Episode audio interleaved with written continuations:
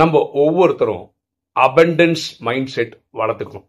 அப்படின்னா எனக்கு என்ன தேவையோ அது இந்த பிரபஞ்சத்தில் அதிகமாக இருக்குது எனக்கு எப்போ தேவையோ அந்த டைமில் எங்கிட்ட வரும் அப்படின்னு நினைக்கிறது. பாருங்களேன் சமுதாயத்தில் யார் யார்கிட்டயோ நிறைய விஷயங்கள் இருக்கு இல்லையா?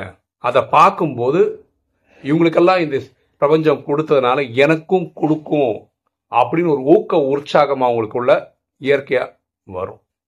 ஸோ நம்ம இந்த அபண்டன்ஸ் மைண்ட் செட்டை அதிகமாக வளர்த்துக்கணும்.